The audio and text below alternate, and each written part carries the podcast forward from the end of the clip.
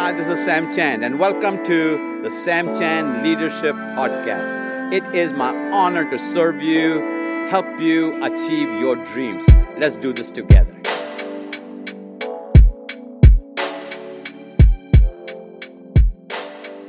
I want to talk to you today about something everybody experiences. Doesn't matter who you are, it's conflict. Conflict is normal, conflict is natural, conflict is neutral. You can only ascribe the weight to the conflict if you want to do that, but you don't have to do that. So let me start off by giving you the anatomy of conflict. What is conflict? Conflict is about two things. Conflict is about expectation and reality.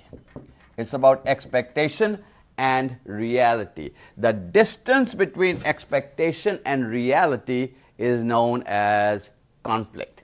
So, the greater the distance, the greater the conflict. That means we have to create expectation before we can experience the reality. Give you give you a couple examples of that. If if I was uh, going down the highway and I got pulled over by the policeman, he pulled, pulls me over because there was an expectation, and now my reality is different from that. See, that's why every ex- uh, conflict sentence is going to start with the same two sentences.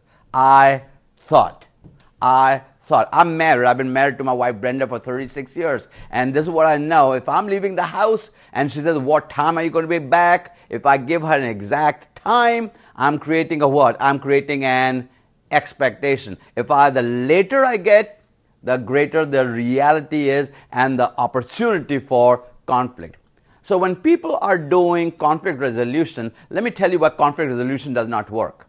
It does not work because in most cases we are dealing with the reality. What happened? Who did it? Why did it happen? Rather than circling back around and asking us the major important question, which is what happened to the expectation? Where the expectations were clear. They may be clear in the mind of the communicator, but were they received with clarity in the mind and the eyes and the visualization of the person you're communicating it to? So, conflict resolution is not about what happened. Conflict resolution is about so how can we in the future create better expectations. The last thing about conflict. The first propensity is to go toward who and why. That's not the place to start. When you're dealing with conflict, try to keep it on the issue. That is what what happened, how can we correct the what rather than who? Because when you move from the what to the who, you've escalated the conflict itself. So, conflict is about two things expectation and reality.